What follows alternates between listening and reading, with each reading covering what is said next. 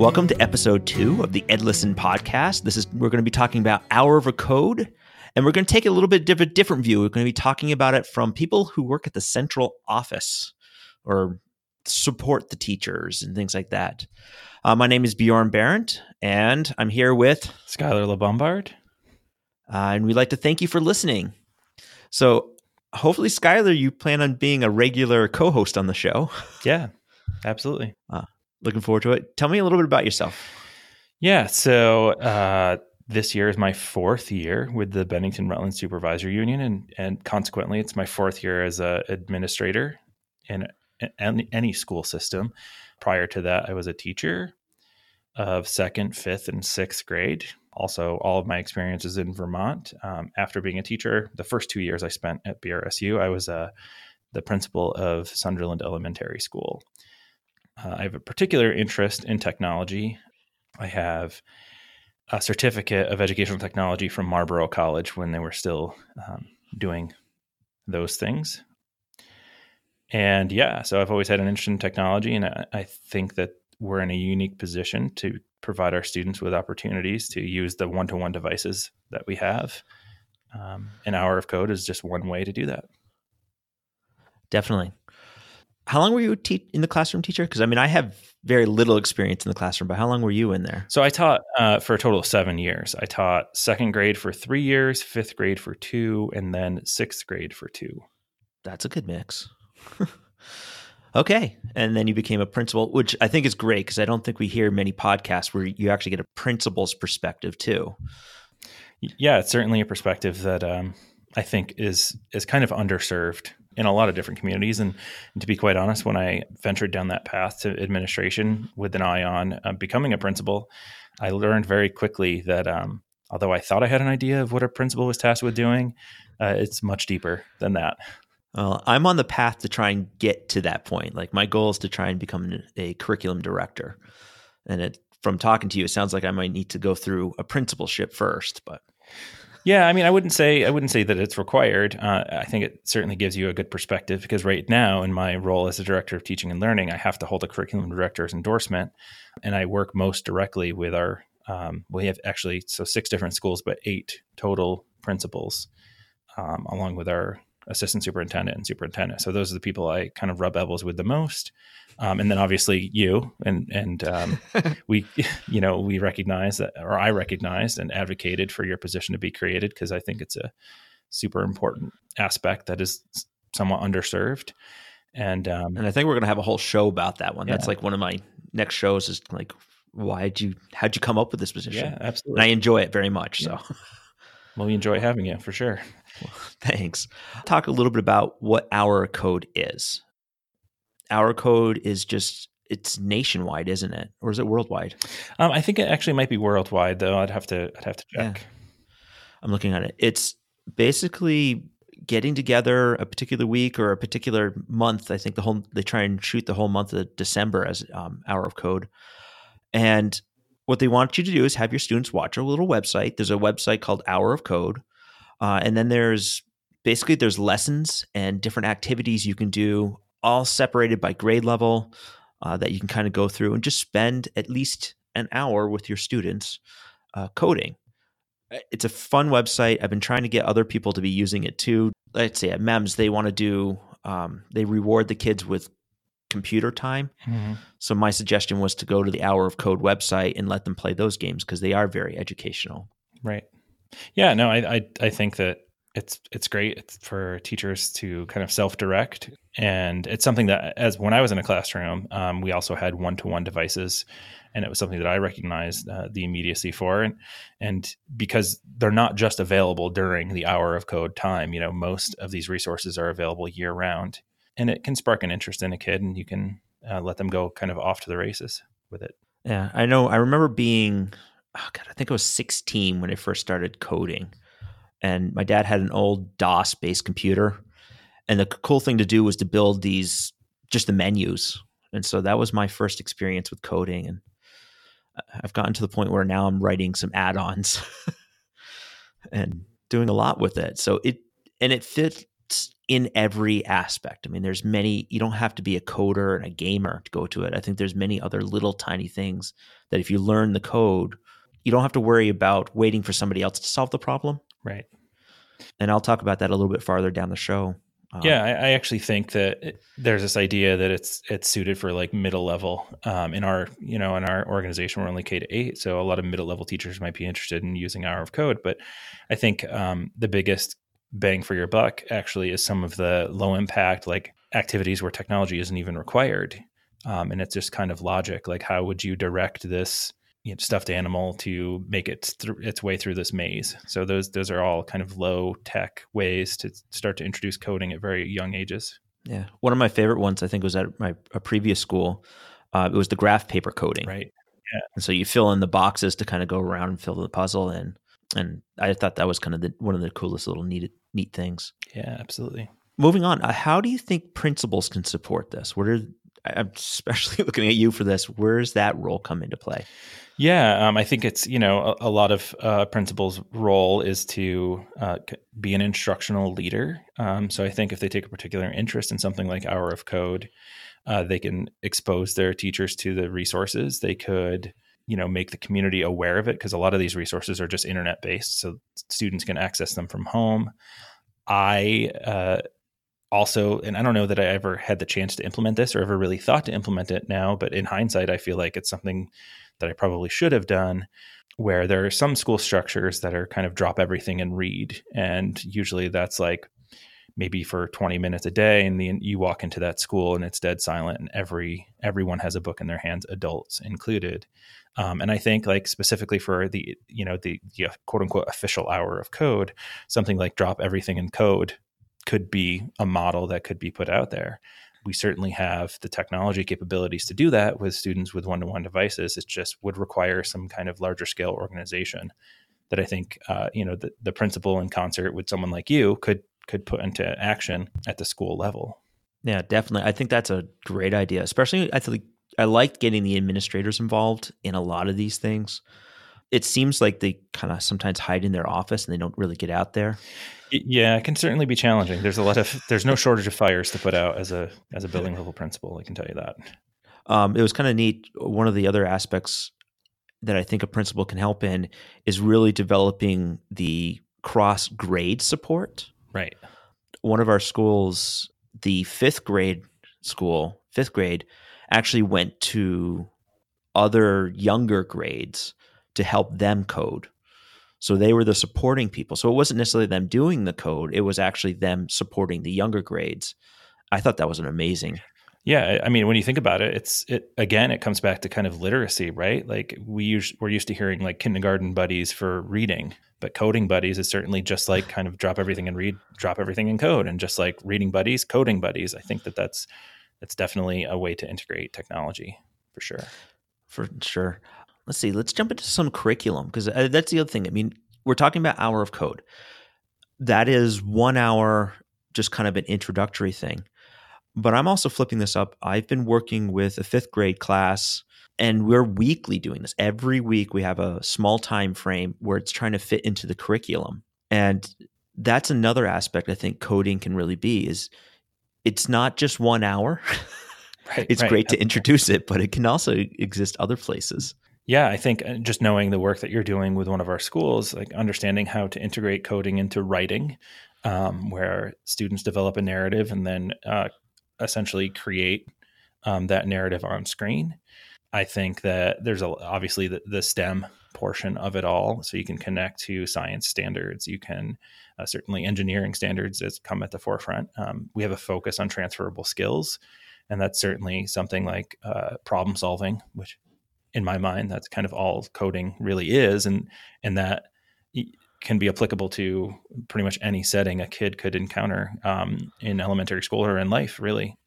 Uh, yeah so we started off i remember work, we were working with a fifth grade teacher and we've been having this coding going along but we have wanted to integrate it more into their work you know in their classroom. And she's doing narratives right now. Uh, and i think you referenced this a little bit but we started off and the thing about coding and the thing about actually any logic thing is it's okay to just say this didn't work. You go down a path realize it didn't work and came back and come back from that. And usually you wind up with something better. And we did that. In fifth grade, we went down and we were going to start incorporating narratives. So the teacher wanted the students to write a story and then program it. She was actually out the day that I came down there and was helping some of the kids design the narratives.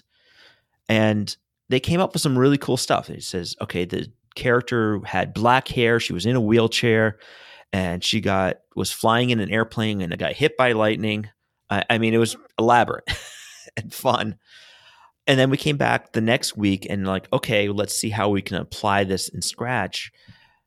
And all of a sudden, the kids just kind of got stuck on trying to build these characters or find them, and it was they lost the point of both writing the story and programming and just trying to do this unnecessary research.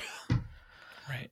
Uh, so we actually backtracked from that and I was playing with it and Scratch had this little thing called surprise sprite and surprise background. I helped write a uh, rewrite the lesson plan so that they would use those surprise. So the students don't have a choice of what the characters were anymore and didn't have a choice of what the backgrounds were. And I wrote the lesson. I'll post out the lesson. I don't think there's any reason not to on the show notes. They get two characters and they get two backgrounds, and they had to write a story based on that. And it sometimes there were buckets. so, one kid, one person got a bucket, and I'm like, okay, well, that's your one of your main characters is a bucket. I did one as an example. I, I called Bad Milk. I had a what is it? A centaur, a zebra, a refrigerator, and an outdoor scene. I had to create a story around that one. Um, yeah, I, I, think, and having seen that, I think it's fantastic. It, it, makes kids creative writers, right? And it makes them think about, okay, so we're going to need a conflict and, and the entire story arc. Um, and I think that that lesson plan looks great, and that it should be shared, you know, with as many people as possible. It, it reminds me of something that um, that I did kind of low tech that didn't really involve coding, but it just shows how you can insert coding into something and it and it doesn't become about the coding. So it's still creative writing. It's just your means of representation is different. So the activity that I used to do is there's something called Rory's story cubes, and they're basically dice with different um, icons on them. So you could theoretically roll these dice and get something like a centaur, uh, a bucket, um, you know, a refrigerator. and then they just had to, from there, from these little icons printed on dice, would have to get creative and write a narrative. But I definitely think like using something like Scratch works out in, in a way that's way more applicable than someone rolling dice. Cause I, the I mean, I guess rolling dice could be a profession if you become a, a professional gambler. but in my mind, you know, you, by applying it to something through something like coding and representing it in that way, you now are taking something that a kid could develop an interest in and could be applicable to their profession, you know, in their future. Well, it's all about the logic. Like I said, we went down a path, it didn't work, we backtracked, we tried something different, we rebuilt it. That's no different than creating any any application in code too. So the the logic of going down paths and coming back applies outside of coding, and I think that's one of the big points that I don't know if everybody all, all everybody really notice about it. Yeah. Yeah. I mean, it's uh, again, it's that kind of like transferable skill too, you know, it's like it's self-correcting and, and, uh, really understanding what it takes to, to get things done. Now I'm going to tr- transition to the next thing, grading, you know, coding projects. We've talked about self, you know, we talked about, um, transferable skills and we, I talked a little bit about taking writing narratives and writing with writing uh, with some guidance and support from adults and peers develop and strengthen writing needed by planning revisiting uh, revising editing rewriting and pub- publishing was one of the uh, performance indicators. Mm-hmm. how do you think we should grade some of these especially from the curriculum standpoint? And in in the context that it takes a long time to actually write a program Right. Yeah. I mean, uh, I think that if you use it as a as a summative assessment, and along the way you have check-ins, um, but as far as like populating a rubric or something of that nature, uh, you know, when just looking at the the scale as it exists now, uh, my philosophy around designing a learning scale would be you would make proficient the actual indicator itself. So you would want all of those elements to be present for something that's proficient. Um, it, having kids represent their learning in this way gives you like ample opportunity to measure, I think, transferable skills and that idea of problem solving. So not only should you look at content standards, which I think like this lesson that that you have done is perfect for. It's definitely you can definitely get a great measure of content standards. But I, again, uh, the focus of a lot of a lot of our educational experience that we're trying to provide for kids is going to arm them with the skills that they can transfer to, you know, the next academic year or group work or uh, a profession or college readiness. But when it comes to developing a, a scale, yeah, I mean, it is it is slightly more challenging, um, and you have to look at what you're really measuring. Are you really measuring the student's ability to code or are you measuring what the uh, code is showing right the yeah. results of the code right the lesson plan we have that i put together it's not measuring the coding ability it's actually measuring what the coding is representing yep is yeah. that story um, and i think that's a place that you can use it a lot i've seen that's not a unique idea is to actually to have use coding to write the story mm-hmm. i've seen that i actually stole that from another presentation I saw, I think they were using the Sphero robots. So they read a story and then they used the Sphero robots to write a story um, and they had to navigate through it. So it's good, a different way of representing the data. And I think that's important for students to have that option. Mm-hmm. Uh, not everything has to be done in a slide based presentation. right, right. Well, yeah. And it, it's different than just like I said, the, the, kind of Rory story cube thing that I did, it's like a kid would roll the dice and then come up with um, a storyline or a narrative and a background and and conflict and resolution and all of that. But then they were still writing a story, so it it, it was um, it was a little bit different. Like the method in which they demonstrated their learning was not was just pencil and paper, so it was still very traditional so I think coding opens up uh, an opportunity f- to really gather students' interests and and kind of light the fuse. Yeah. Well, I'm going to talk about. Uh, I'm going to transition to some of the ways that I actually seen coding work um, done in our district. Uh, one of the library media people emailed me, and I got a story about that. I'm going to get to it, but I'm looking at a picture, and they decided to look at the Roomba, the vacuum cleaners, and started there for uh, their coding project. Um, they couldn't code the Roomba, or maybe they could, you know, depending on how the sensors are with the Roombas and how they detect, you know, chairs and obstacles. Could you actually get it to go on a specific path? Hmm. I don't know. I'm looking at a ABC uh, carpet that they're doing and yeah i'm a bunch of kids sitting around it. And i'm look i'm interested to see yeah I, would like to explore that a little bit further. Like i have a, a, robot vacuum at home. It's not the name brand roomba but how it senses things um, reminds me of a, a computer science class that i took as a freshman. And basically it's like a touch sensor there. So my the, my vacuum I have at home, the way it kind of detects the perimeter of a room is it will kind of blindly plod along until it bumps into a wall and then it'll like give itself like a 90 degree turn and then keep going until it bumps into something else. But I think they also have some kind of laser in them as well because they are kind of stairs proof. So it knows not to like launch itself off the stairs. So, but as far as as far as that goes, so I, I, don't know if it's getting like some kind of reflection from the surface, um, but it's definitely it looks cool, and the kids are like hyper focused on it. So that's great to see too. But yeah, I don't know. We'd have to explore that a little bit further.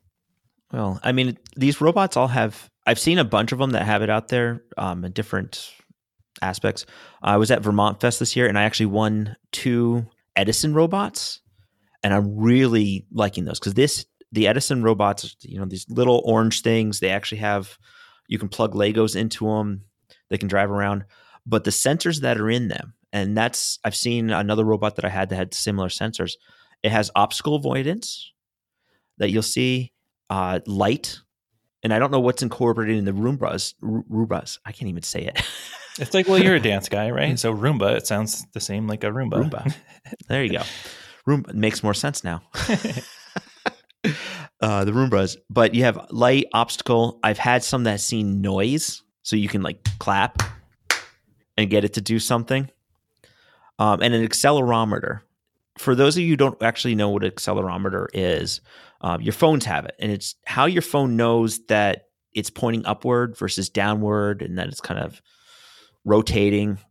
Yeah, it, it's like a gyroscope for your phone, and it kind of recognizes that. Yeah, it's popularized by the Nintendo Wii remote, right? That's like the first oh, yeah. instance of accelerometers. That yeah, uh, yeah, we do have our bowling tournaments at our house. uh, so yeah, so we had some cool I thought that was one of the coolest little videos. And actually, it wasn't a video; it was just a photo. I want to see the video yeah. of this thing. I wish they knew they were doing that. I would have tried to get up there. Yeah.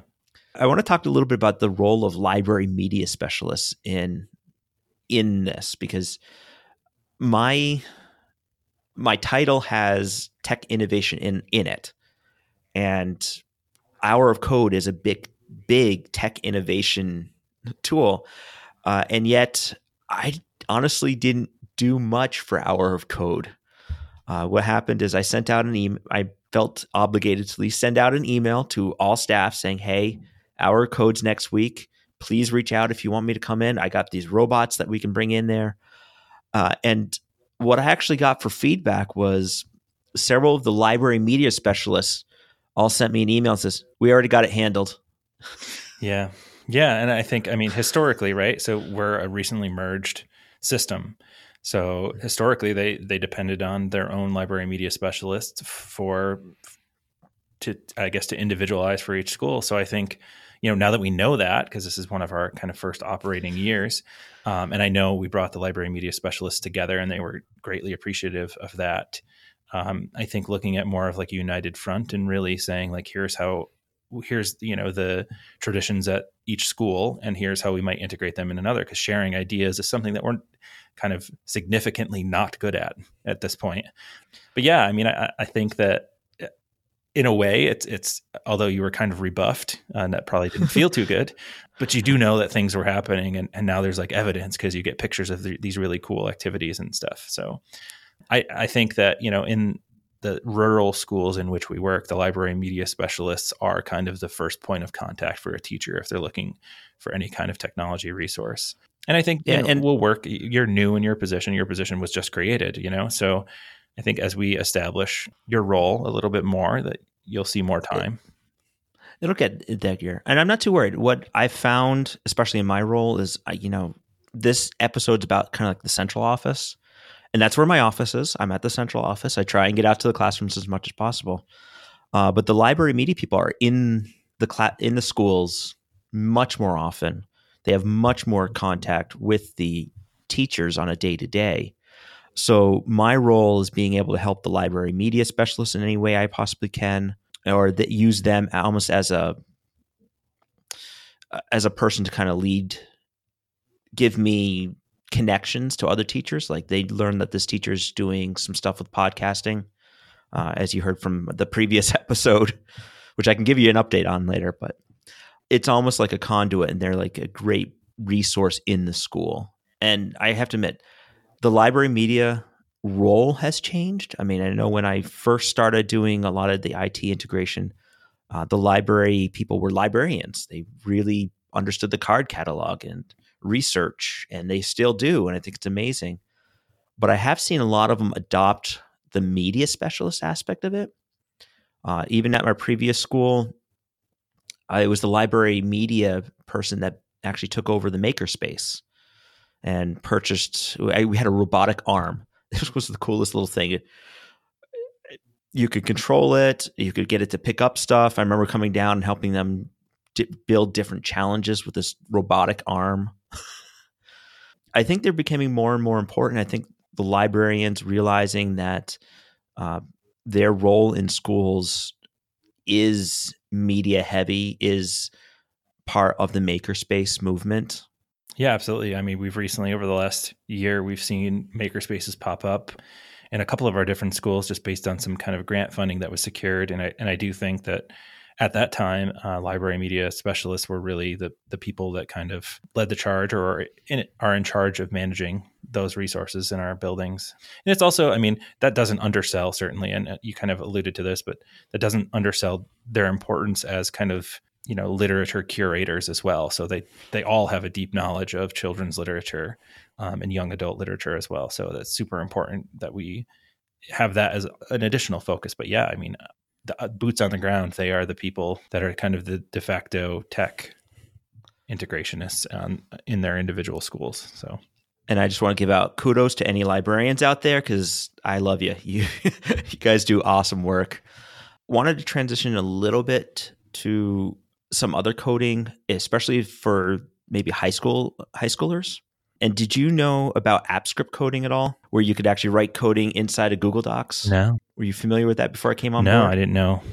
I was running my podcast before, and then I learned about app scripting, which basically inside of Google Docs, um, I'm like in, and you go to Tools, and you have a script editor. You can actually get Google Docs to do anything you want. and I remember when I first started out, uh, I think it was gClassFolders was my very first program I wrote. And what it was is Google Docs is really cool, but they didn't have a good way of sharing documents back and forth. Uh, this was like Google Class, pre Google Classroom.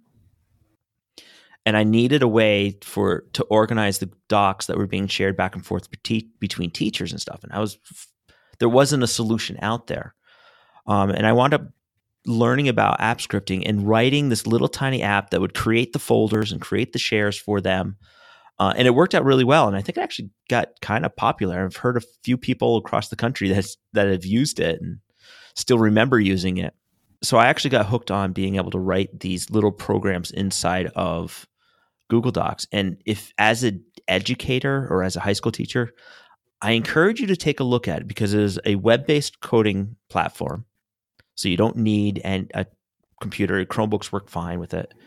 It's based off of JavaScript, so there's a lot of information out there already on how to how to make it work. And it's a great way just to enhance Google Docs if you're a Google Docs user to get them to do that. One example of that is in this school, we're actually talking about newsletters. Uh, and we have one principal who's been sending out a beautiful newsletter. I think she's using S'mores. And it while S'mores is great and a great platform, um, especially if you're just using it for one person, but she wanted to scale it out so all the teachers could use it and all those other things. And what was happening was uh, the cost kind of exponentially went up. And I kept looking for a way to maybe take like a Google Doc and email that out as a platform. And I could not find a way. Uh, there was a couple things out there. And so I started playing around and I found out I was able to actually take a Google document and use it as the body of an email. Um, and that's been the add on I've been working on later uh, recently. So, and that's all done. It just right inside going up to tools and script editor and building it, and you can publish it and getting down the line, one of the things I really like about it is because anybody can publish. Um, there is a vetting process, and you do have to create a good product, but that means students can build an application that goes with uh, Google Docs and enhances it if they find something, and then they can publish that, and they have a published work that they can talk about and share. Absolutely. I mean, I think I think that the how applicable it is because it's not something else that they have to go to and something different like most students most staff members um, including the administrator to which you're referring who uses s'mores is also familiar with google docs and it's kind of a one-stop shop so to have that running um, without having to go anywhere else i think is really impactful and, and not to mention the cost savings. so it's no longer a subscription it's something that's just built in um, and people don't have to learn about it. They kind of just does it. Yeah, and I the I will admit that the um, I've some of the best add-ons that you'll see in the add-on uh, with Google Docs have actually been written by teachers. I, I know there was a math equation editor, like one of the most popular math equation editors, was written by a teacher um, who needed it, basically wanted it for their students they their program actually got bought out by a company and he got went with them so and it's now equate.io oh cool so uh, I, I, remember talking to him early on when he after he wrote it it was kind of cool so anything else No, I mean, I, you can I think think of? we covered a lot. Um, yeah. Okay, so I have a 60 second challenge. Actually, I have a script for a 60 second challenge. I haven't come up with a 60 second challenge looking at the show notes. you know this is where I was going to hopefully get you to take 60 seconds out of your day and challenge you to do something. Um, I guess my challenge to you would actually be to open up a Google spreadsheet and there's a feature called create. I got actually I got to right. Open up a spreadsheet. Hold on. Uh, filler. Uh, talking. you got anything in there? yeah, I just noticed that uh, my waveform like hasn't been high this entire time, so we will see how that goes. Um, yeah, hopefully we didn't lose you. yeah, no, I mean we may have. You just might have to normalize my track to like pull it up. Um, but yeah, so I was I was looking at the uh, show notes and I didn't see the waveform not really going up, so I went in and turned the mic up, but that was only recently. Okay. Well, we'll we'll figure. We're we're, we're working out all the details on this thing. Okay. Where is that? Uh, function record. Yeah, and the podcast is actually changing a little bit for the school. Uh, it's going away from the third grade, and it's actually going to be was it JISP is going to be taking it over. So it's going to be uh, third and fourth graders that are going to do the student podcast. And then my wife, who is a Girl Scout teacher or a Girl Scout leader, decided that she was going to do some podcasting with the students too. So I thought it just kind of like took right off. So I'm surrounded by podcasting. Oh, come on. Where's this tool? Okay. Yeah, macro. There we go. so in Google Spreadsheets, that was good filler time. in Google Spreadsheets, go to tools and go to macros and record a macro. That's my 60 second challenge to go use that little tool. Uh, what's neat about the tool is that once you record it, you can actually then go into the script editor and actually see the t- the actual code that it recorded. So if I'm recording a macro and I type in one and then hit enter and eight, enter, and then I save the macro and I save it again. I can then look at it and I can see this script that it created that it used to recreate that. Which is kind of a really cool, interesting thing that you can actually kind of do some record something and then you can see what the steps were in code that it took to make that happen. So that's my little 60 second challenge. Okay. Are you trying it? Yeah, I was. Yeah. I figured. Okay, so I'm gonna close up here. We've been at this for 35 minutes, which is kind of cool for our first co-hosted podcast. This is episode two, and I want to thank you for listening to the podcast with your host Bjorn Behrendt. And Skylar Bombard. uh, you can follow the podcast by going to www.edlisten.com, or you can go directly to the podcast, which is anchor.fm slash edlisten. Uh, you can follow me on Twitter. Do you have any contact information, like Twitter or anything? Uh, I do have a, t- a Twitter account set up, but I don't have it um, really active or anything, so I'll refrain from that for the time being. Well, you can use mine, and I'll definitely get the message to them. So, uh, so I encourage you to get the conversation going by showing, by posting comments, or using the hashtag EdListen on your social network. Again, thank you very much for listening, and never stop learning.